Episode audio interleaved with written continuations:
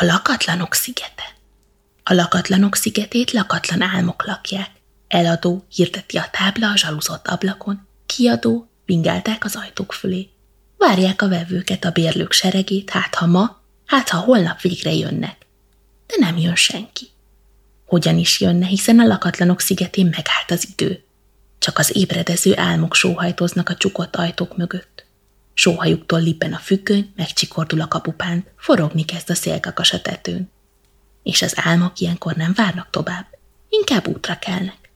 Hullám hátán hullámoznak, szellő őlén szellőzködnek, földbe bújnak, égbe szállnak. Bejárják a világot széltében, hosszában, keresztbe és kasul, hogy belesuttogják a fülekbe.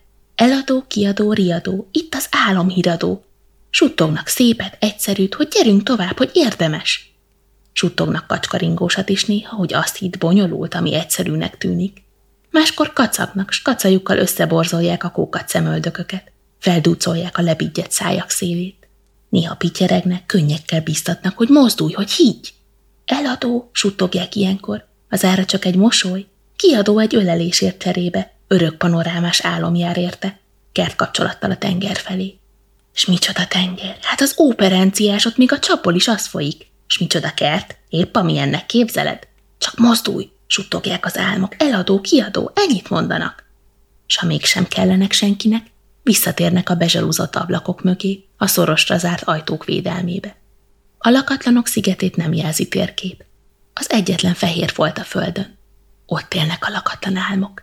Nézik a napfelkeltét, a narancsárga pöttyözést a tengerhajlatán, közben banánt esznek és papaját. Aztán újra elindulnak világgá, s teszik ezt az egészet addig, míg belakjuk őket otthonosan, puhán, akár egy üres csigaházat a vízhang.